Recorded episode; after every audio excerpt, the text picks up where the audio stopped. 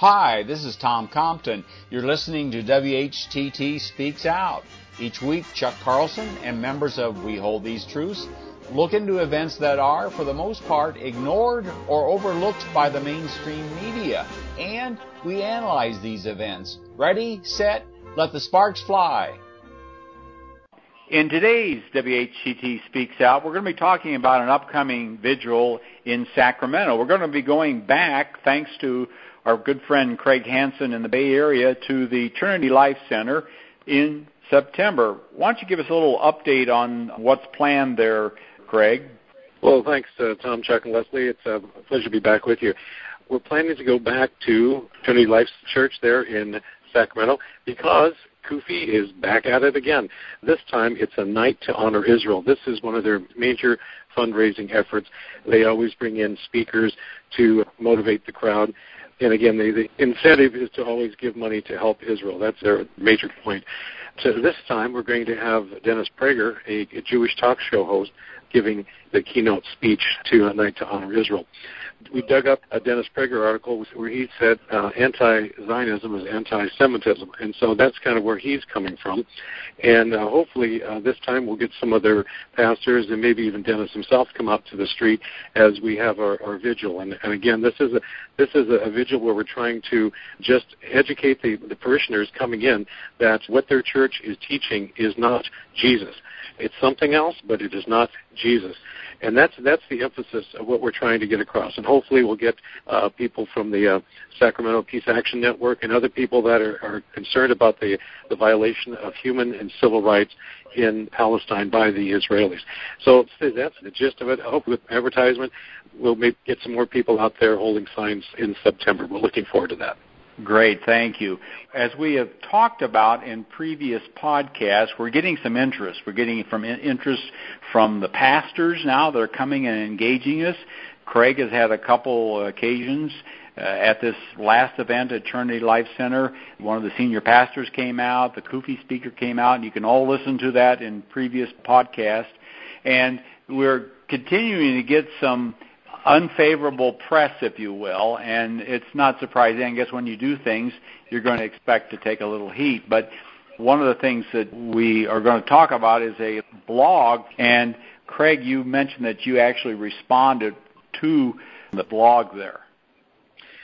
Right. Uh, my my response to the blog, the last I'll just read the last part of her her little piece. It says uh, Carlson is picketing a church that, while I don't agree with everything they teach, nonetheless possesses compassion, not denying the needs of other people.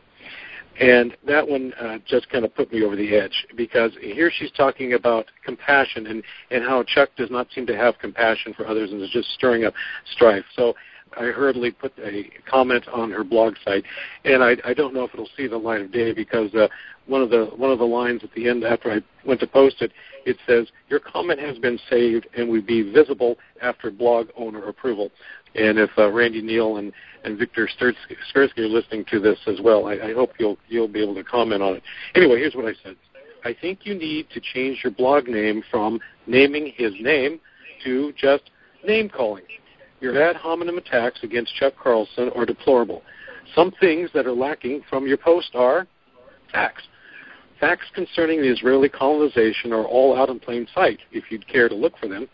I'd suggest you YouTube Miko Peled, an Israeli, or Ilan Pappé, an Israeli, who would align more with Chuck than you. You dare to use the word compassion in describing a Christian Zionist church who supports a movement that strips basic human rights from the Palestinians, all in the name of Christian love, of course. So that was that was the post, and we'll we'll see if it gets posted and kind of what kind of responses we get out of that. But again, we're we're, we're seeking we're seeking truth, and the, the truth of the situation is it's a occupation, it's a colonization, uh, stripping human and civil and almost like animal rights from these people, the conditions they live in in Gaza. Uh, we, I, I heard one person say that they need uh, just animal rights activists coming there just to, to wear the conditions that are so deplorable. So um, anyway, we'll see where it goes, and hopefully we can pass out some tracks at the uh, September 29th vigil there at uh, Trinity Life Church. And a, a sign that I'm, I'm working on is Jesus is not a Zionist. To really have a piece showing Jesus' words and then what the Zionists do. and just c- contrast the two because that's as Christians that's what we need to do put the message of Christ forward thanks all right thank you Craig the blog is kind of instructive that uh, they take enough time to write an attack but Jesus is not mentioned at all here, other than this little reference right here to the compassion of this church that they supposedly show selective compassion, and what I would call it.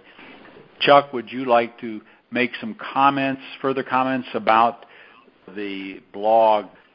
Well, no, not too much. We've heard from her before. One thing that needs to be pointed out is that the organization that puts people like John Hagee in the field and builds them up and puts them in all these churches all goes back to very well organized Israeli organizations.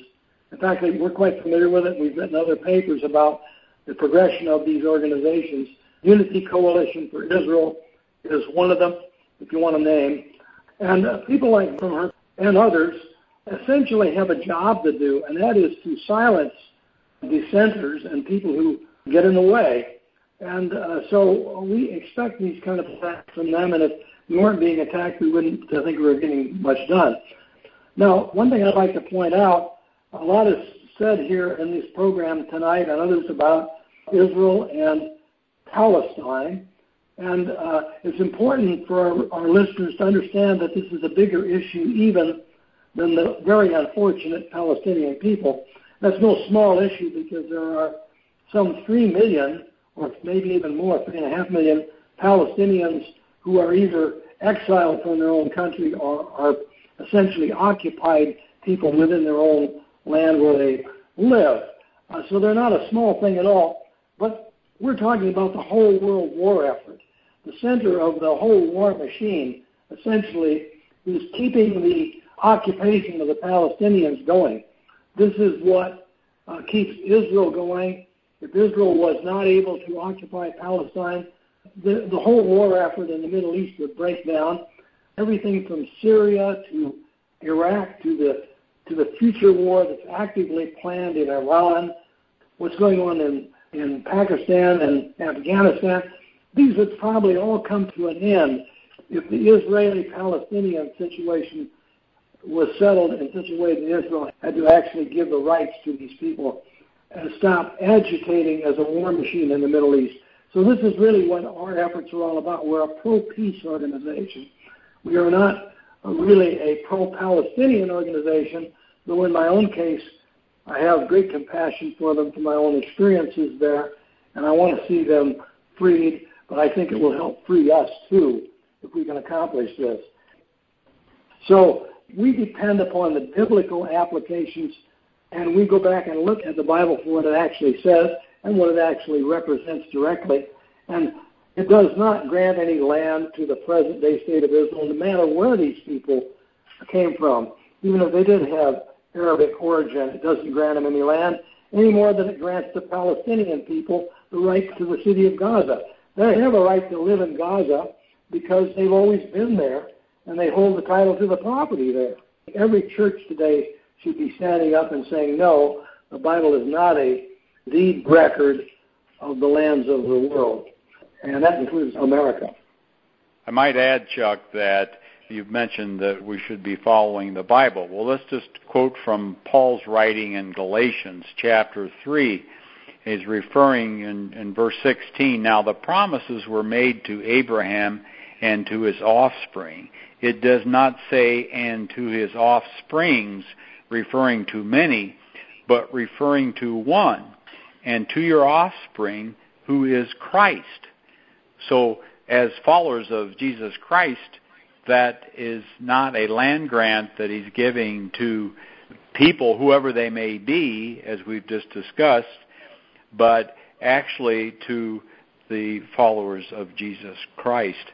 So, uh, again, these, all these arguments that we hear from these people are attacks on character, trying to getting away from the biblical issues right here. Obviously, we couldn't convince someone that's not a follower of Christ, but our goal is to get followers of Christ to actually believe what's in the Bible here, particularly in the New Testament. And thanks for listening. It. Be sure to tell a friend well done, about Tom. our um, podcast, Great way to and please visit our All website right. well, whtt.org. You will find a wealth of information and resources like the latest Pharisee Watch and unheralded news articles. Also, you can order our new video, Christian Zionism, The Tragedy and the Turning, Part 1. Even though this video is copyrighted, we don't mind if you copy it as long as you copy all of it. Then you can educate your friends and acquaintances about the dangers of Christian Zionism. Start small, think big, and press on toward the straight gate.